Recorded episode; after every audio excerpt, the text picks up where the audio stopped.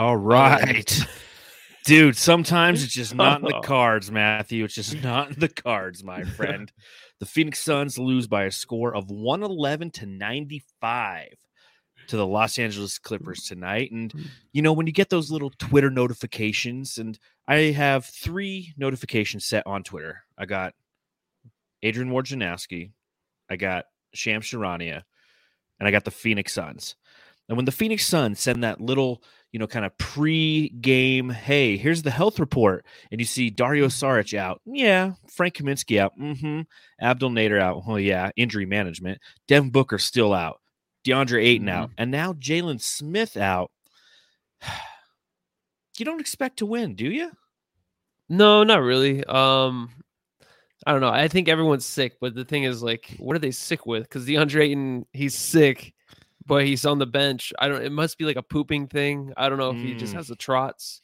So I am sick. Everyone's freaking sick right now. I mean, next game, who had a good game? Oh, Ish Ish Wainwright had a good game tonight. So next game, he'll be sick. He'll be out because Jalen Smith he showed up last game. Now he was out tonight. So it sucks, man. Honestly, yeah, I, I expected them to put up a fight like tonight. It was kind of it was kind of there. It was always the 10 points it couldn't get over, but I don't know. I didn't really expect much tonight. It was just a weird freaking night, right? Yeah, overall, and I'll get into that after we do the drops and everything, but mm-hmm. definitely a weird evening, a very weird evening. Mm, so, yeah, uh, you know, first and foremost, how you feeling, man? Oh, I'm sick. I don't know. I might not. I feel like crap. I felt good yesterday, and I went to uh that light thing, Schnepf's Farm, and I got sick again. So. Dude, something's going around. You see it all across the NBA. Uh, Suns Geek and I were talking about it on the last podcast how everyone's kind of sick everywhere. We're kind of hitting this time of the year where everybody just seems to be down and out, and rosters are decimated kind of across the entire National Basketball Association. So, you know, and, and kudos to to Suns Geek. You know, one of the things I want to give him props. I don't know if you even watched the pod, Matthew, but as we were recording last time, for those of you who don't know, Suns Geek lives in the Midwest. And as we were recording, like his lights were flickering, his phone was going off with like warnings and such. And it just so happened that some of the most devastating tornadoes in this his, this country has ever seen, especially in December, were occurring not too far from where Suns Geek was. So I just want to let everybody know who is listening to this podcast, or if you're watching along live on YouTube, we thank you for doing so. If you want to donate to the American Red Cross, just hit up 1 800 733 2767 or visit uh, the redcross.org and that'll assist in donating to the Midwest that again was unbelievably decimated. And I, I tip my hat to you again, Suns. We didn't know kind of what was going on. We were just doing a post game podcast, but you had those really wicked tornadoes that ripped through the middle of the country. And again, weird times, man, weird times. Yep definitely. So, so I take it you're not going to be popping open a beer with me. Are you going to be uh, popping open some like Pepto Bismol or something? Do no, you have the trots? Pepto Bismol? No, no, no trots over here. no, no trots. Just, just a cold. I don't know what's, dude. I feel like death today again. But no, just some water. Oh, that's good. I'm gonna pop open a Budweiser. I could use one after a long work go. day. So, pop them if you got them, Suns mm. fans. Let's talk about cheers. this game against the uh, the Los Angeles Clippers. There, hey, cheers.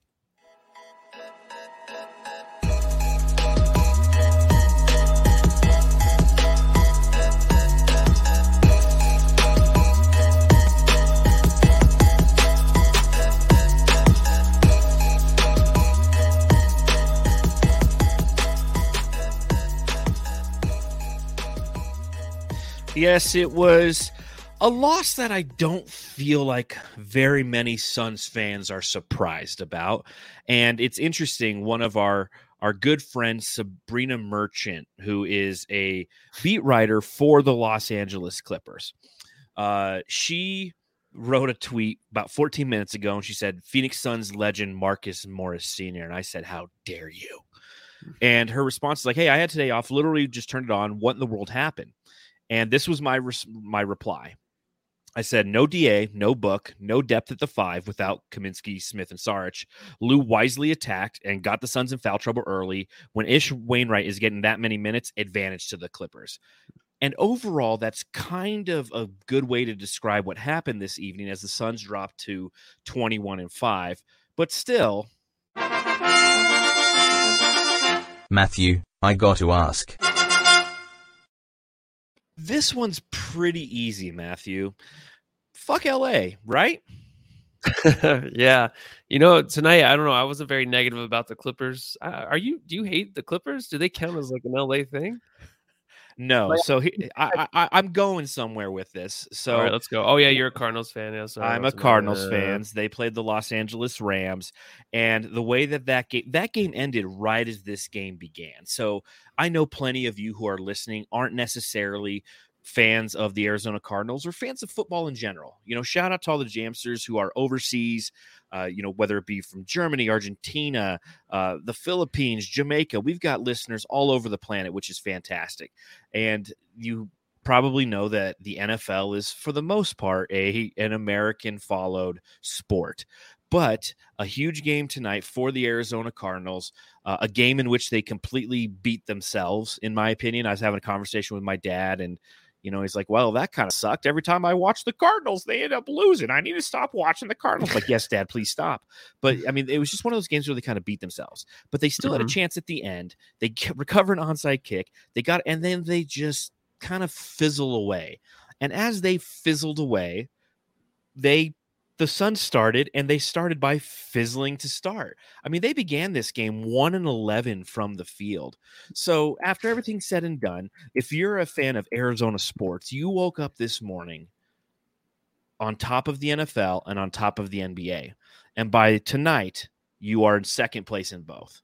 And it's all because of Los Angeles. And I know many people know that I am a Dodgers fan. And that is my only affiliation to LA. I grew up in LA. That was my team. I was raised to be a Dodger fan.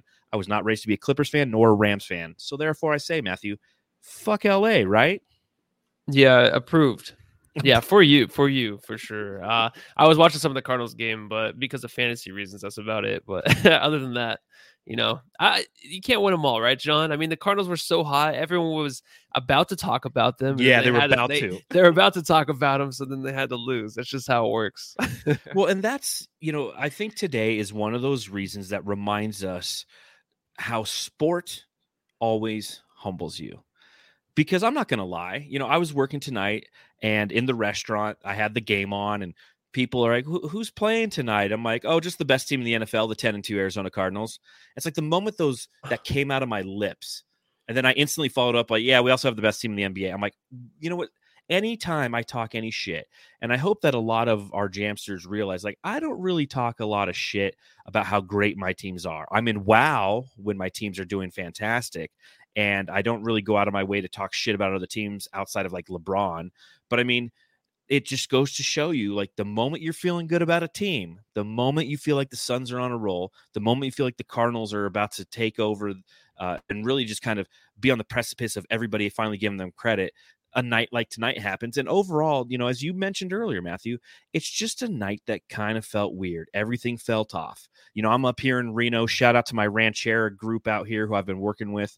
Uh, a lot of fun times we're having up here, but it's it's cold. It rained literally all day.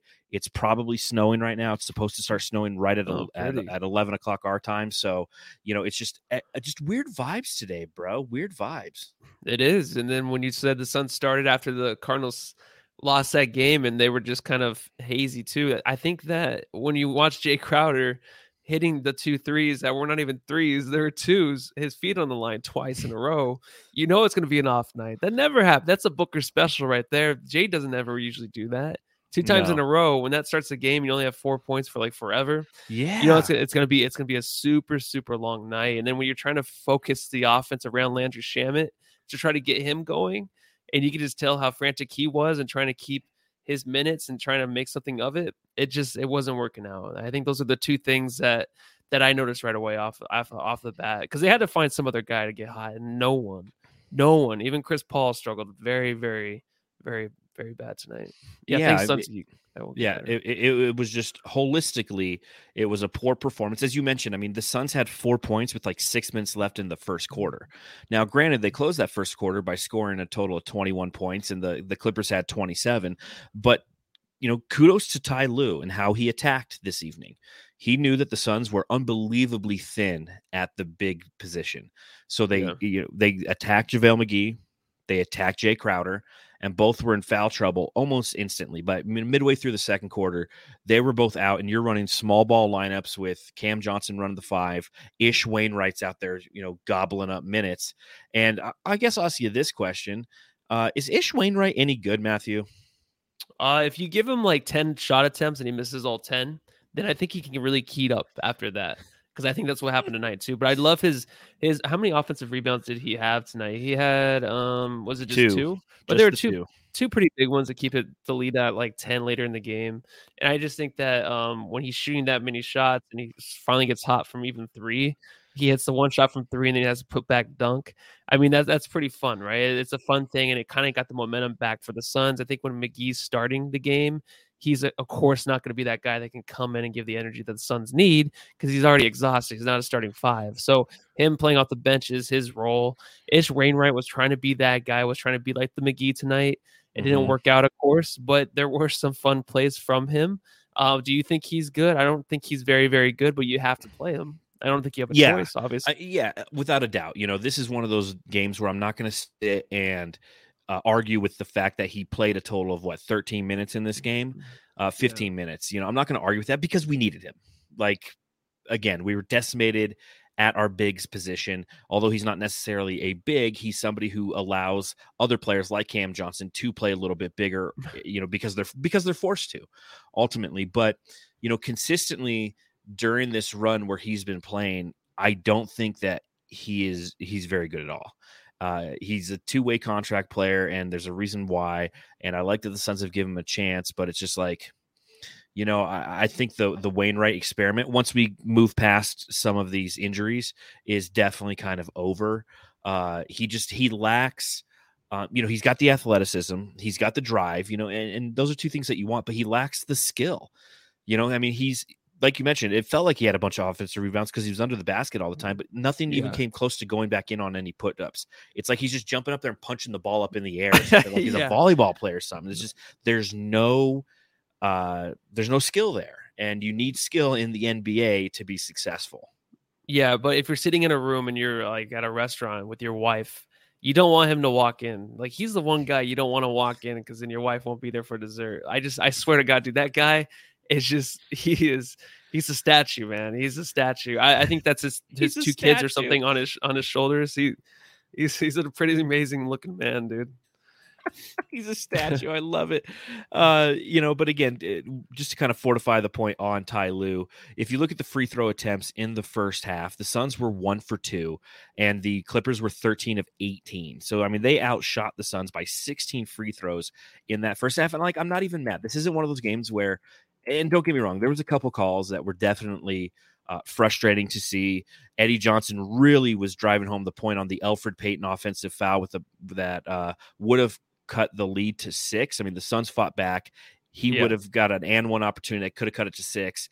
And then because that offensive foul was called, and for those of you who didn't watch the game, Elfrid Payton drove to the hoop, went up, uh, in the lane as he does. And as his hand was coming down, not out, not extended from his body, but just mm, kind of down in the yeah. natural motion. When you jump up, guess what? When you jump up with one hand, your other hand kind of comes down to do it. And in doing so, he hit Reggie Jackson kind of on the nose. And it was like, you know, this big uh, dramatic Los Angeles esque Hollywood performance by Jackson. Uh, they reviewed it. They called the uh, you know an offensive foul, and then the, the Clippers responded with the 6-0 run. They push it right back up to uh, a 14 point lead, and at that time the game was over. For the most part, you know th- that would have been. Uh, the one chance the Suns had to really kind of come back and keep this game close. But outside of that, like it wasn't a bunch of fouls in that first half that I was just like, dude, what are you doing? It was like, damn it, dude, they know exactly what they're gonna do. They're just yeah, they're they're gonna attack us, man. Yeah, and there's there was a time too at the end of the third when the Suns did get the Clippers into foul trouble. Uh, Cam Johnson was actually pretty pretty smart, like just to try to draw fouls and get to the line. It seemed like it was the only thing that they could do is try to get to the rim, um, try to draw fouls. Even at the three point line, he was trying to draw fouls. So they're trying to find trying to play the foul game. I think when the Suns start to do that, they know a lot of things aren't really hitting offensively, and sometimes that can get them back into the game. Of course, it didn't tonight. Like you said, anytime it would go to even 10 points, it'd be like push right back up. Like they just couldn't stop them. The defense from the Clippers, too, like you, the Suns could not make a mistake. Like they were just swarming them all over the place. So it was difficult for Chris Paul to really go through any spurts of taking over, of finding teammates. uh, getting anybody else really involved in this game. And plus, like you're not you're not going to have these guys really knock down shots. You try to get Shamet, like I said early in the game, and then in the third quarter started to have started to try to get him back into the game to try to find somebody. It didn't work. Even him and McGee trying a two man game Mhm. that didn't work. You know, it's just you're trying to find too much. McGee had a hell of a game, I thought, still, but it's just not enough. Yeah, and he just he didn't get a chance to have much of a game because again he was in foul trouble, you know, so he couldn't really get it Yeah. going, if you will. And when you have lesser talent on the court, to you know, it's the Suns end up shooting thirty seven point five percent on the night. They went thirty six of ninety six, and the Clippers shot fifty five point one percent. So you, you take that into account. You know, you take into account that they were shooting the three ball at a much better clip. They were just a lot more efficient tonight and you know you're not overly surprised by uh by the end result uh los suns in the chat at you know says why hasn't Mikal stepped up since everyone says he's the the three number Yeah. three option um i guess you would say he's the number three option uh is he the number three option like he should have. He should have been. li- like I- right now yes right like but not Yeah, right normally now. he's he's not the number three option normally It was close. I I kind of thought like him and Ayton kind of shared the third option with Booker and Chris Paul. I it's just it's weird tonight because I thought they would have used Mikal more. I know he ended with 16 points, but it Mhm. seemed like they just took forever to try to mix him into things. He was kind of standing in the corner a lot tonight. And like those minutes, they're trying to get Shamet involved. I know it's it's it's something to try to do differently and trying to get someone hot. But I think Mikal, he has the experience where he can muster up some shots, get to the foul line like he did. His defense led to a steal and, then a putback, uh, or not a putback, but just the end one on the other side. So he he he has that little floater, the little fadeaway through in the paint Mhm. to where you know he has options offensively. I mean, we've seen it. And it, it beginning of the season, we thought he would. May I think I even wrote something stupid about Mikal being the third guy, and It I just I stupid. saw it. Yeah, it, it totally it totally was. But Mikal was gonna be like that guy, I thought, and they kind of went away from it. So a game like this, where he's you know that sick pass from Chris Paul on the fast break for the dunk, and then another fine from Chris Paul to Mikal cutting, that was like okay, here he is. I kind of forgot he was even on the offense. And then they just kind of went away from it. And then they kind of went to him a little bit and he kind of tried to set some stuff up. He set up his own shot and it kind of hit the back of the rim, came out. But he just, he, I think he needed more focal point, be more of a focal point on the offense tonight, but it wasn't really there the whole time. Well, I think that you know when it comes to Mikal being a third option, you know, f- first and foremost, I don't think he uh, when our team is healthy, I don't think he is the third option. I think it goes Devin Booker, DeAndre Ayton, Chris Paul, and then Mikal. Okay, because Okay. I mean, in order of uh, offensive output from our our offense, and that's why I say whenever Jay Crowder has a great night, like you know it's a good night for your team because he's your fifth option. Um, right now, obviously with all the injuries, yes, I definitely think that he needs to be stepping up more, and I feel like in this in the third quarter, and I actually wrote it in my notes. I wrote Mikal. Uh, he's doing his best 1994 Scottie uh, Pippen impression in quarter number three, and what I mean by that is, uh, you know, I don't know if you remember Scottie Pippen in 1994, Matthew, but Yeah, you know, but that was the year without MJ, and that was the Mhm. year where Scottie Pippen just said, "Fuck it, I'm going for it." And in the third quarter, it was probably discussed at halftime. It's like, listen, Mikal, you're going to have to start generating some of your own offense because Mikal's offense generally is predicated on cutting or uh, you know being stationary out on the th- on the perimeter or just you know doing things off ball that allow him to be successful versus actually trying to do something on ball. Now, we've seen a lot of his success come when he is off ball behind the three point line. They dish it to him. And instead of stroking a three, he understands that the defense is closing on him. So therefore, he drives to the hoop and then he does that kind of mid range shot that you referenced. But I feel Yeah. like in the third quarter tonight, he took he took a total of 10 uh, uh, field goal attempts the entire game. Four of those came in the third quarter when he finally was just like, you know what? I'm going to try to create some of my own offense. He went two for four, scored seven of his 16 points in that third quarter. So I feel like we saw just a little glimpse of him just kind of going into Scottie Pippen fuck it mode. Uh, I've got to be an offense generator rather than a tertiary or you know whatever the the word for fourth is fourthary First, first option. I don't want to be the 1st Mhm. option anymore. So Forsh. you know so you know so so two low suns kind of uh, comment about whether you know he stepped up or not. Yeah, I mean, I think that's one thing we're all looking for. And, and, again, you know, Eddie mentioned it very briefly on this podcast, but I thought it was a very valuable thing they said. He's like, this is this should be a fun game for these guys because with so many of your stars out, like this is really a chance to to shine. And I felt like they had that opportunity to shine, and they just missed on it. Yeah, but the Clippers play very, very tough, and I think like the amount of time it took, like even Mikal Bridges and Shamet to really get any offensive, uh, any any offense going. Shamet had like two field goals in a row in the third, but by the time he scored his second field goal, it was like the Clippers were already up by like 15. So it was like every time like the Suns would score, it seemed like it would take forever. Like every other possession, the Clippers in between were just nailing shots. Sometimes we'll go through a slump, of course, let the Suns back in, but it just seemed like the Suns were just taking forever. A Mikal offense it just it seems like okay, he scores. Uh, this doesn't make any sense what I'm about to say, but like it's like he takes forever to score. It seems like it takes longer than 24 seconds. By the time he gets a shot to go in, it seems like the Clippers already scored like twice on the other end. That's the way tonight seemed. It just seemed like the Clippers were already on the offensive end while Mikal was still trying to score his basket or Shamet. That's the way it felt. Maybe because I'm just comatose and I'm watching this this game. I thought I was watching the Cardinals or something the whole well, time. but but but it feels like you know to your point, it felt like the Suns were running in quicksand all night. Probably because it felt like the Cardinals were running in quicksand all night too. I mean, it was this like five hour, six hour period of just like Arizona sports teams running in mm-hmm. quicksand. You felt like you were constantly behind. And it all started with that fucking interception that Kyler Murray threw down on the goal line. Ever since that, it's just like. So, yeah, sorry, uh, Coach Fallen Founder brings up an interesting point. He goes, Is it me or can Chris Paul only take over in clutch time?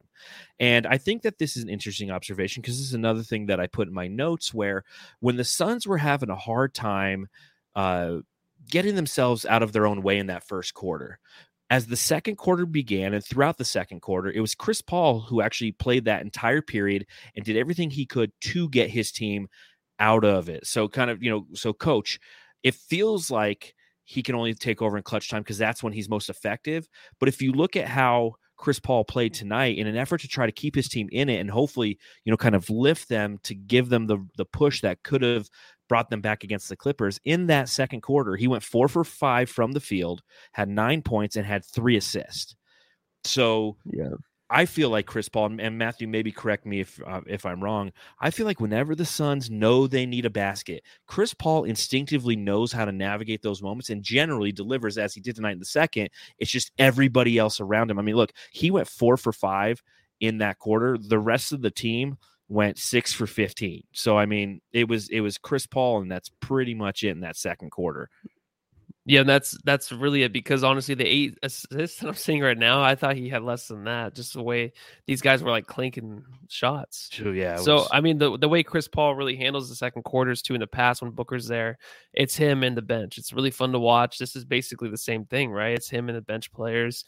He's trying to roll the dice with these guys and get them involved, and he sets them up perfectly. It's just whether or not they're going to make the shots. Uh, his shots looked good they looked like they were they were open. Uh, he even had the crossover on I forget who what's his nuts, and he missed it and he got the foul and the technical. So I just there there's a lot of good Chris Paul tonight. Just the shots were not going in, and I think I feel like when the Suns lose, it's always this thing where it's like every player this happens to, like it, it trickles down right the roster to where like no one really can stand out and take over a game and score like the 40 burger to get the team a win. It's just usually everyone's affected by it. Well, there's one guy who looked good tonight, Matthew, and I know you appreciate it. Lights, Cameron, action lights camera and action baby. And i'll tell you yeah. you know one of uh one of our jamsters watching along live if you are doing so please hit that thumbs up button while you're here. Please subscribe rate and review all that stuff. And head over to the podcast feed and, and give us a sub uh, subscribe there as well. It really helps. Uh, but mccoy here says this is just me but cam johnson is better offensively. He put that comment up when we were talking about Mikal bridges. Mikal bridges yeah. versus cameron johnson. Who's the better offensive player right now, it should be Mikal Bridges right now. It should be, but it It just went it? away. I don't know. I think it's it's very very close. I don't know which one is better. It's just hit or miss. I think Cam Johnson tonight. What I love with Cam Johnson is his his little layups. Uh, I think he has like the two handed layups still that you practice. I think we talked about this before. Maybe it's like in second grade when you're learning how to lay up the ball or lay the ball up. he just like does a two hand. But he he's just he's everywhere. And the best part of him tonight was drawing the foul um, to get to the line, just things like that. Knowing they're in the bonus and nothing else is going. He hit a couple threes that didn't really matter, but Mhm. later in the game. But he he's getting there. It's just it's so weird right now with the injuries that the Suns are going through, to where he doesn't have a, a clear role. I mean, they're playing him at the him and Jay are like splitting the five and four, whatever they're trying to do down there most of the game when JaVale McGee's out.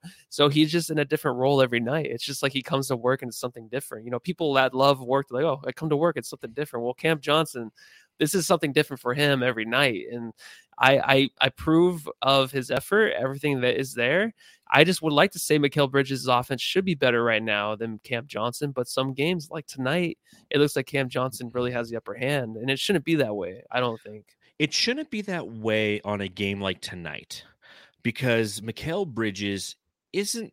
I mean, there was no PG 13 in this. Kawhi Mhm. Leonard's not playing. So, I mean, you know that he doesn't have that elite offensive player who he has to lock down and spend the majority of his energy on. Tonight's one of those nights where Mikal Bridges should have cooked. And he should have been the off the better offensive player, but Cam Johnson coming off the bench, you know, plays a total of 34 minutes and leads the team in scoring with 17 points. Uh, that's Yeah. interesting. I bet you that's the first time that Cam Johnson has led the Suns in scoring in his entire career. Uh, Matthew, you should write an article for brightsideofthesun.com about that sheer thing. Just make that the article. Just uh, I'm guessing. Don't even don't even back it up with facts. Just literally say like I'm guessing that this is. what is uh, that supposed to mean, John? no, I'm just saying, like, because I who wants to go Oh. through and do all the research on that shit? It's not, you know, that's a pain in the ass. Uh, but again, I think that he definitely is a better offensive player than Mikal Bridges at this point in both of their NBA careers. He's, I, I trust him more at three uh, when he's shooting the three ball. I trust him more when he's driving to the rim. Uh, not to take anything away from Mikal, I, I definitely am pleasantly surprised when he has good offensive games. But you know, he's more of our defe- defensive stalwart. So Yeah. Um, a couple things I want to talk about real quick before we get to the jam star because I don't want to spend a whole hour talking about this. I'm tired. It's going to snow outside. Uh, one, can you show all the jamsters that shirt you're rocking, bruh? Yeah, yeah, yeah. Hold Look on, at this thing. up. That is a Look at st- my- for those of you who are listening, it sucks. But for those of you watching, you can see it is a vintage like Steve Nash shirt, and you can actually get it from Just Sports. That is a fantastic. It says Captain Canada on it. It's kind of the oh, Yep. that's fantastic. So uh, if you're interested in purchasing that, again, you know, the holidays are right around the corner. Go to shopjustsports.com. And if you put in Suns Jam in the discount code, you're going to get 15% off. And trust me, you want that that awesome Suns gear. So looks really, really nice on there, Matthew. Thank you, man. Thank you for what, uh, thank you for when you stood up, you had pants on. the Jamsters appreciate It. I knew you would ask me to stand up, so I wore pants. uh, real quick, Devin Booker. I did want to Mm-hmm. bring up something about Devin Booker. Did you see him? Like, was he talking shit at halftime? Like, as he was walking off the court, it looked like he was talking shit. Did you see that? No, I didn't see that. What was he? Who was he talking to? I don't know who he's talking to, but he was he was up in his street clothes talking shit to somebody. Looked like either a ref or a member of the Phoenix Suns had to kind of, uh, you know, guide him away. And I'm like, dude, if we have another tech in street clothes from Devin Booker again, I'm gonna lose my shit. For those of you who, who don't remember the great Mexico City debacle from about two or Mm. three seasons ago, it was Mm. Devin Booker sitting on the sideline in street clothes when the Suns were playing the Spurs in Mexico City, who got a technical foul that changed that fucking game. And as he's watching off the court uh, or walking off the court, I was like, dude, are you kidding me? Is Devin Booker getting another street clothes tech? Like he, I think he leads the league in that category. Yeah, he has to, but I kind of want it because I miss Booker so much. I just want something, something of his presence other than him in street clothes, man. Something that gets gets him into the box score. Yes. Uh, let's see. Is there anything else I wanted to talk about? I feel like I had something. I wrote. Uh, Ish Wainwright makes me miss Abdel Nader. I just said that. Hmm. I don't know, man. You'd rather have you'd rather have Ish Wainwright or know. Abdel Nader? I don't know. I thought I saw Abdel out there tonight. No, I you- was seeing things. Yeah, you are. You are on some I shit. totally- I thought, yeah. Yeah. Did no, you no. did you see the newest drop that I made for the last podcast? Hmm, no, let me see. Sticks report.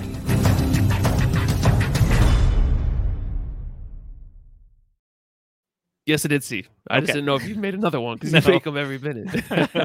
Eh, there's nothing to talk about sticks, but I always, I, I, I just thought it was funny. I used Bart Simpson's voice.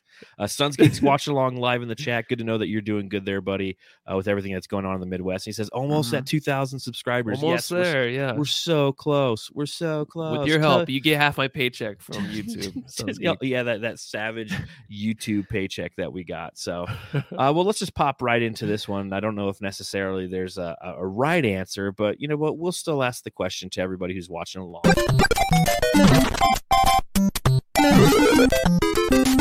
Jam star of the game.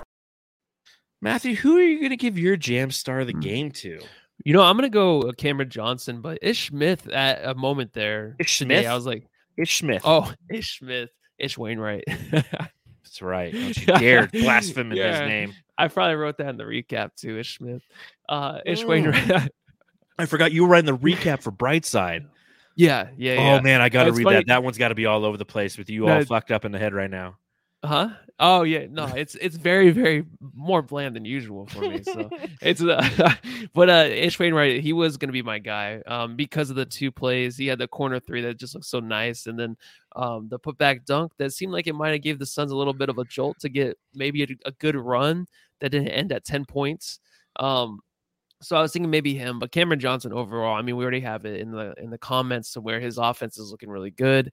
Um, games like this where you just don't know what the hell is going to go on, and you're just playing random minutes with random positions. I think he just he's kind of that guy, right? And we talked about it. He's a tweener. Uh, excuse my language, but he is. He's a tweener. He's in between all these positions. He can play them basically all, except for point guard or shooting guard. But he he does a lot out there. So I, I have to give him props. Yeah, I don't know. Um, it's this is really a tough one. Uh, Cam Johnson, I guess, is is the answer, but just because he scored the most points.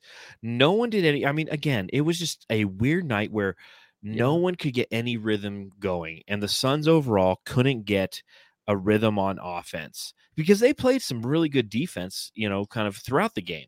Uh, yes, the Clippers ended with a total of 111 points, and that was largely due to the fact that they dropped 32 points in that last quarter, you know, but they held them to 27 in the first, 29 in the second, and 23 in the third. So it was a good defensive. So that's all, you know, I'll say the Suns defense. I'll give it to the defense. I, I like think that, that they, they played solid defense tonight. Uh, they had what 10 total steals, including three from your boy Cam Johnson, three from Chris Paul, three from Cam Johnson, a couple from Yeah. Bridges. Uh, Crowder had one as well. And so I felt like the defense, you know, was playing well. And that's what I always like to see. Defense, when the defense travels, good things are going to happen. So, Mhm. uh, yeah, I'll just give it to the defense on this one. All right, baby. Sound good? Sound good. Yeah. Next up, we have the Blazers tomorrow for the Phoenix Suns. Uh, it's gonna be it's eight o'clock in Arizona time, right? Uh, I think it's just seven o'clock regular, right? I Let me don't know. see. I'm on. I I'll be. look. I'm on West Coast time. I'll actually be flying out of Reno tomorrow, uh, even Okay. in, a, in a snowstorm, flying into Phoenix. Into Phoenix, but then I have uh, that's just a connector to Palm Springs. So I'm going back to Palm Springs for three days. So Okay. I'll still be on West Coast Yeah, time. eight o'clock. So it's seven o'clock my time, eight o'clock your time. Eh, TNT. Yeah. Oh, it's a TNT game against the Mhm. Blazers. Ooh, what it says. nice. Hell yeah. I got to watch that on the big TV. Um, so what are you thinking about this this game and this team? And you know, do you expect more of the same? Are they going to kind of seen as as it can be a copycat league at time? Do you think that the Portland Trailblazers are just going to sick Jusuf Nurkic on us and just destroy us from the inside out? Yeah, they can try. It's funny to. I mean, it's weird. It's not funny because I do like the Blazers a lot. Um, it's weird how you know they've kind of hit. I don't know if it's rock bottom yet, but the way like they're 11 and 16 right now, their offensive numbers don't look good. They just never really picked up anything this year. Um, Mhm. you would have thought maybe by now they would get something, and get in sync a little bit. I just I want to see. Um, I don't know. I don't want to see a trade, but I want to see something happen to that franchise because I think every time we do a game preview, with the Blazers, it's always just the same shit. It's just the same thing, and I, this is what I usually say. It's the same Yeah, thing with this team. yeah. So I'm kind of sick of it, and I want to see something kind of mixed up over there. I mean, I know they have they used to have good chemistry. They had the the good run back in what three years ago Mhm. or two years ago. So they have that, but I mean, it's it's kind of over now. I think there in Portland, it's kind of sad to see. It just depends who's going to go. Um, but this matchup right now or tomorrow night, it's going to be, you know, Monty did play the Sun starters all the way to like the three minute mark. I don't know if that's going to really matter. um, tonight, but I don't think it's going to. I mean, it's Chris Paul, it's McGee. They're going to go out there and play as hard as they can. It just it depends who's going to suit up tomorrow too. Is Sticks going to be available? Is Mhm. DeAndre Ayton going to be done having his trots? Is he going to be okay um, to come play? I really, I really hope we can have one of these guys come back to really kind of jumpstart this team again tomorrow night. I think that's the biggest thing. Yeah, and stabilize the interior. I think that's everything when it Mhm. comes to trying to predict a win or loss for this game. Yeah, I mean, I can't do it because I don't know who's going to be available.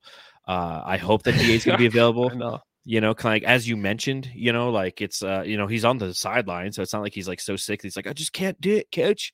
You know, but again, uh, we say the same things when it comes to the Blazers, and the same thing that we say over and over again is like this team and this roster just never makes sense. You know, they're kind of like uh the Kings, they're kind of like the Timberwolves. There, there's certain rosters that just don't make sense. Now, the difference between the Kings, the Timberwolves, and the Blazers is you have the talent of Dame Lillard, and that's good for like 20 wins automatically. I mean, he's that good of a player. So, knowing that he's going to be there, knowing that he's playing, right? Pretty sure he's Yeah. playing. Yeah, So-. So Dame's playing. I mean, uh, they, they've got a lot of big bodies inside. So we'll just have to wait and see who's going to be available for the Suns to play, and if so, if we get Da back and or Jalen Smith, which feels kind of crazy to say, uh, you know, we'll at least I feel stand a chance in there because you have JaVale in there as well. That kind of Yeah. trio can kind of hold down the fort if need be. So, um, yeah, I mean, I'm not going to predict a win or loss on this because it's just I feel personally just a little too hard, uh, just kind of due to the the roster constraints relative Yeah. to sickness right now. Thoughts? Um, brains?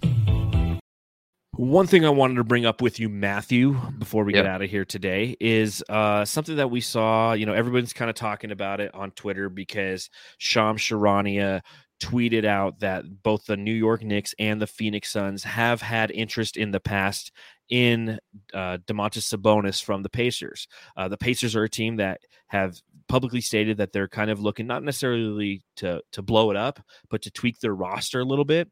And for those of you who are more interested in kind of uh, thoughts on this exact subject, uh, you can check out Suns Geek channel. He I watched his video before the game tonight, kind of as as the Cardinals were slowly dying in front of my eyes. I was like, oh hey, Suns Geek put out a new you know four minute video about Domantas Sabonis, so let me check this out.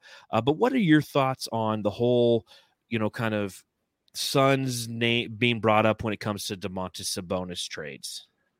Oh man, I mean, he's a guy I've always liked. Um, obviously, how are you going to make it work with the money? I mean, it's not really going to work. But um, I would like to have him on the team, of course. I Mhm. just the chemistry thing. I mean, I'm back and forth. I'm a big flip flopper on this thing. When you throw out a name like that, I mean, a two time All Star.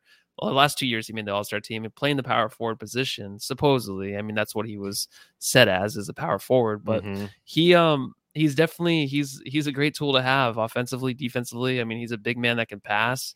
He would play alongside DeAndre Ayton. I don't know how that would that would work. And I don't know, is it weird to you though that his name is being brought up with the Suns? Like this does this even seem like a thing the Suns would do? Because I just think that the way that we've been the last couple years, including this year, is like we're not really focused on adding any bigger pieces. He would be a big piece Mhm. and I just don't know how disruptive that would be. I do like him. I mean, if either way the Suns go, I know they wouldn't give up too much for him, but they would have to. so see, I'm just like I'm back and forth with it, man. What do you think? Well, I mean, he's obviously he's a highly talented player. So whenever you hear your franchise linked to the likes of an all-star like Domantas Sabonis, uh, a guy who kind of puts the Suns in a cement mixer as well. I mean, let's make no mistake about that. He's somebody who is uh uh, he owns the Suns at times. You know, we've beat him in the Yes. past, but I feel like there's times where he just kind of owns us. But whenever you hear that, you're just like, hey, you know that that's interesting. Uh, eh, God, if I had a podcast, I would probably talk about that tonight. So guess what? We have a podcast, so you know that's why we're talking about it tonight. You know, I think that although he is a fantastic talent, you know, you utilized kind of the key word relative to this whole situation, and that is chemistry. You know, he is somebody who is a massive.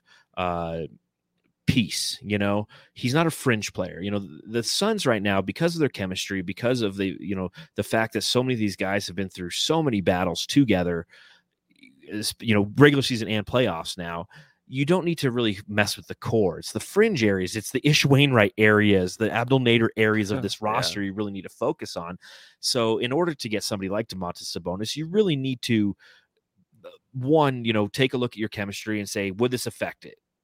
The answer to me is absolutely. And two, how does it work salary wise? You're going to have to dish out some guys. So I think you could do like a sticks slash Dario Saric slash one extra piece to do it. But I, Mhm. but I think ultimately it's not something the, the Suns don't need to pursue this.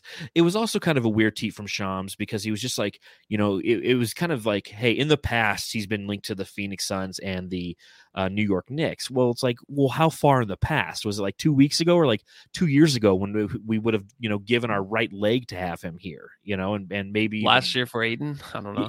maybe. I, I mean, so so you know, again, I, I see a lot of Suns fans kind of talking about it, and you know, in my opinion, it's I, I really start to uh fall on that camp of dude, like we have such an organic chemistry, don't mess with that.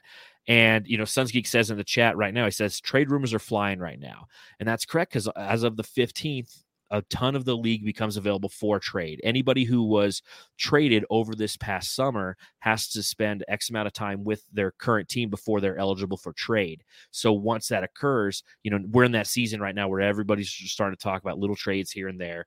And I think that with a league that's so far in the middle right now, as the NBA is, you're going to hear it more than ever because there's so many teams who feel like they're one piece away from going from in the middle to top tier. So you're really going to start to hear names like Domantas Sabonis. I mean, the Pacers, who only lost by two points to Golden State tonight, by the way, uh, they they really are just you know kind of in this rebuild mode, if you will, and we don't know what pieces they're going to give up and what assets they're going to try to acquire. But I don't feel, feel like the Phoenix Suns even have the assets that would allow them to bring in a Domantas Sabonis.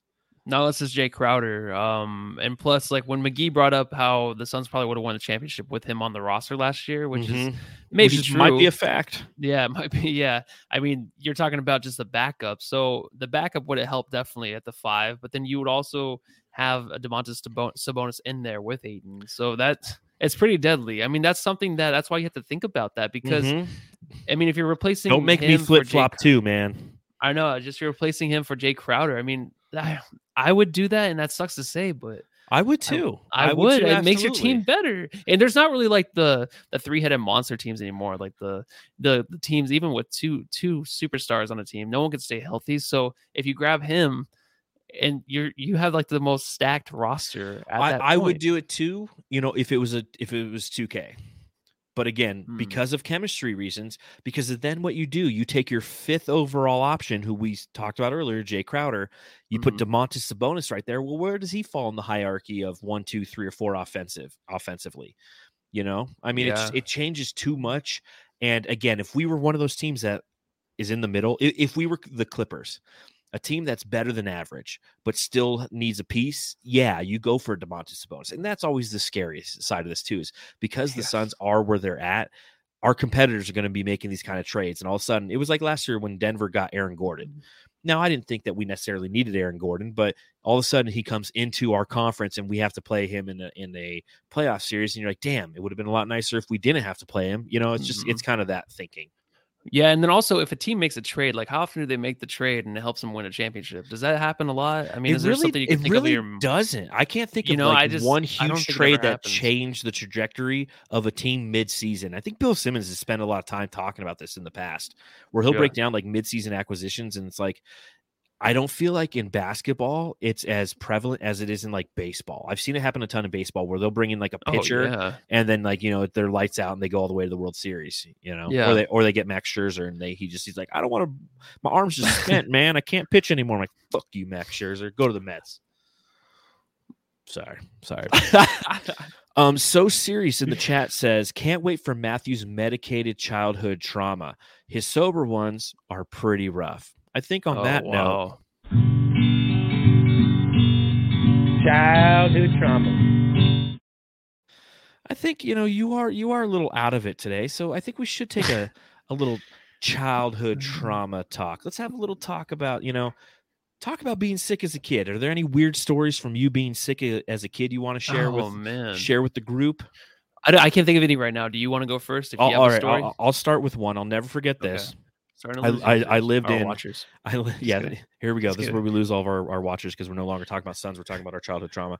But you know, you mentioned being sick. A lot of players in the NBA are sick right now. It's December. It's just it's one of those things. It gets cold. People start to get the sniffles and such, which is like, uh, really kind of. In fact, here's a quick story. This isn't childhood trauma. This happened to me this morning. You want to hear this morning? This yeah. is this is funny shit. So last night, working in the restaurant, our dishwasher, our dishwashing machine broke for our glasses, and it didn't break. It just it couldn't drain. And I had a we had a big brunch this morning where we needed a bunch of glasses for like a twenty five top. So I told the team, I'm like, listen, I'll go first thing in the morning. I'm gonna go get some uh, uh, Paul uh, uh, microfiber towel so we could polish the glasses in the morning because we could run them through another machine. It they just come out spottier. So I go to the dollar store here in Reno this morning. Cold as shit, raining on me this morning, 7:30.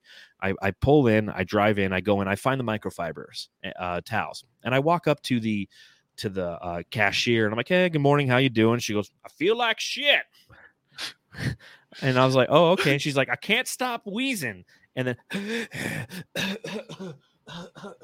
She's like, I, I like to use my inhalers, but my inhaler, but it's got too many uh, uh, steroids in it. I'm just sitting there on the other side, half asleep, and just be like, "What are you talking about, ma'am?" And I was like, "Oh, okay." And normally, you know, like when people say they're having a bad day, like, "Oh, I'm sorry," you know, like, uh, Yeah. I, am sorry to hear about that or what or whatnot. And I was just like, I just didn't respond. so she's ringing my stuff up, and the last thing I got is I got an energy drink, right? So she's like, boop, with my energy drink, and then sitting on the, and she's like, I got hand sanitizer all over my hands. So she pulls this spray bottle, she starts Oh spraying, God. spraying the my my energy drink all over. She's like, it'll wash off all my hand sanitizer. So you're not tasting hand sanitizer. I'm like, uh, please, just just don't worry about it. Uh, and she's like, it's okay, it's my water. I think my coworker's trying to poison me. in What is head- going on? I have no idea. My in my head the whole time I'm just like, where's the fucking self checkout here? Like, get me as far away from this person as possible. She's clearly uh sick. She shouldn't be here today. I mean, Yeah. I, and so I think like 99 cent store, like their motto should be like 99 cent store, keeping it a little too real. You know, Yeah. so, so when you ask a question, So it's funny how you mentioned that because I was talking about 99 cent store and how like the checkout people are always super nice. And, like, yeah, I got the chill. exact. I mean, she. It's not that she wasn't nice. She was just really real with me this morning. Oh yeah. So Yeah, she Uh, was but that happened this morning. But um, childhood trauma. I'll give you one story of me being sick as a as a child, unless you thought of Okay. one in between, and then I'll I'll back. I'll I, back. I did, but you Okay, want go for it. No, no, go, go for it. Go for it. Okay, okay. Um, yeah. So speaking of seeing things, when I was younger, I used to have. I think everyone used to have like the imaginary girlfriend or boyfriend or whatever. And No, they didn't. no, they didn't. But mine was like. Um, But mine. so I don't know if this was real or not, but so when I was younger, up till like when I was like 26 years old, I used to sleep next to my mom's bed and like sleep next to there because I was scared and I was Mhm. little. And I used to think I had like a girlfriend. Her name was Flower, and it was it was a, a lady, and she was like in a red dress, and it seems like very typical, right? But No, I just re- I remember like no. I, re- I just remember her being like I don't remember seeing her. I remember like an image of me like on the side of the bed looking up and then her walking across. But I don't know if I'm just making that up or not. so were you like and sick enough to the point where you're kind of in that hallucination mode? I don't know if I was sick. I wasn't sick. It was just my You're you just can crazy. ask Shannon too. You can ask Shannon. It was like my imaginary girlfriend was Flower. And, you and- saw her one day. Yeah, but I didn't know anything about intimacy or anything. So when she would come over, like just lay there or something. That's it. Wow, that's Matthew's imaginary girlfriend, uh, Flower. Okay, well, uh, I got one where I felt like I was hallucinating. Uh, and it's Okay. because I was sick. Uh, one time, I'll never forget this.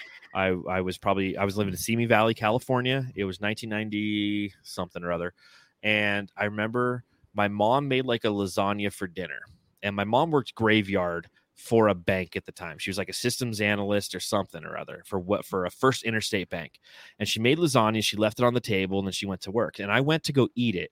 And following eating it, I got violently ill, like throwing up, couldn't sleep all night. You know, my mom's not there. My dad's probably out in the pigeon lofts petting pigeons or something. You know, that's a for those of you who haven't seen those episodes about my dad and pigeons. I mean, it's just it's it was my it was my life. Uh, and I remember one time getting up in the middle of the night, going to the bathroom, throwing up, and believing that the entire carpet outside of the bathroom was all ants. and I was like Oh. terrified to get back to my room, and I was like, I was like hallucinating. I was like in that Oh mode, my and I didn't eat lasagna for about twenty years after that. It wasn't until your sister Christy made lasagna for Christmas one year that I Uh-huh. finally ate lasagna again. And then Stephanie makes it, and now Shannon makes it too. It's like your Yeah. family got me back on lasagna Oh on yeah. the but I mean, because it's good, it's really good. But I mean, I literally had every time I could even smell lasagna, I associated it with that violent sickness and the hallucination of ants everywhere. Oh, that sounds like a dream too. and Yeah, like on it, was there just something like in flour. the lasagna? Was it like special brownies or whatever? I don't know. I, th- I think I was already kind Maybe. of sick, and then my mom, it just, it, I think it sat out too long. You know, with like the ricotta cheese and stuff, and I think I just got Okay. some bad cheese or something. But of course, none of my some siblings. bad cheese. I think, Yeah. but none of my siblings got sick either. But oh, that's know. horrifying, man. Yeah, Ugh. almost as horrifying as flower as your imaginary girlfriend in a red dress. So Yeah, she's kind of cute. you guys would just lay there, huh? I guess I only remember like two seconds. So Well, that's childhood trauma. Thank you for anyone who stuck around to listen to that. And that just goes to show you what kind of night it's been. It's just been a weird night. You know, December 13th, 2001 will always go down. It's just kind of a weird night in not only Sun's history, but Sun's Jam Session podcast history as well. So uh, we thank those of you who've stuck around and listened to the podcast on uh, wherever you're getting your podcast. Please subscribe wherever you're at. And if you're on Apple Podcasts, give us a five star review. Don't just click give five stars, write a little something. Uh, We'll read it right here on the pod. And again, if you are listening or if you're watching along live, hit that thumbs up button down below and please subscribe. Please, we are so, so, so very close to getting to 2,000 subscriptions. And once again, a reminder if you want to donate to the American Red Cross to assist those families who've been affected by those tornadoes, uh, you know, it's devastating to see that kind of stuff, but you can hit them up 1 800 733 2767 or visit redcross.org. Matthew, you can follow you where? at Matthew Lissy, You can follow me at Darth Voida. You can follow the show on Twitter at Suns Jam. On that note, we'll see you tomorrow night. Uh, hopefully, Matthew's feeling a little bit better, and I will be in a different city and state altogether. all right, yeah, everyone go home and love your family. Or flower.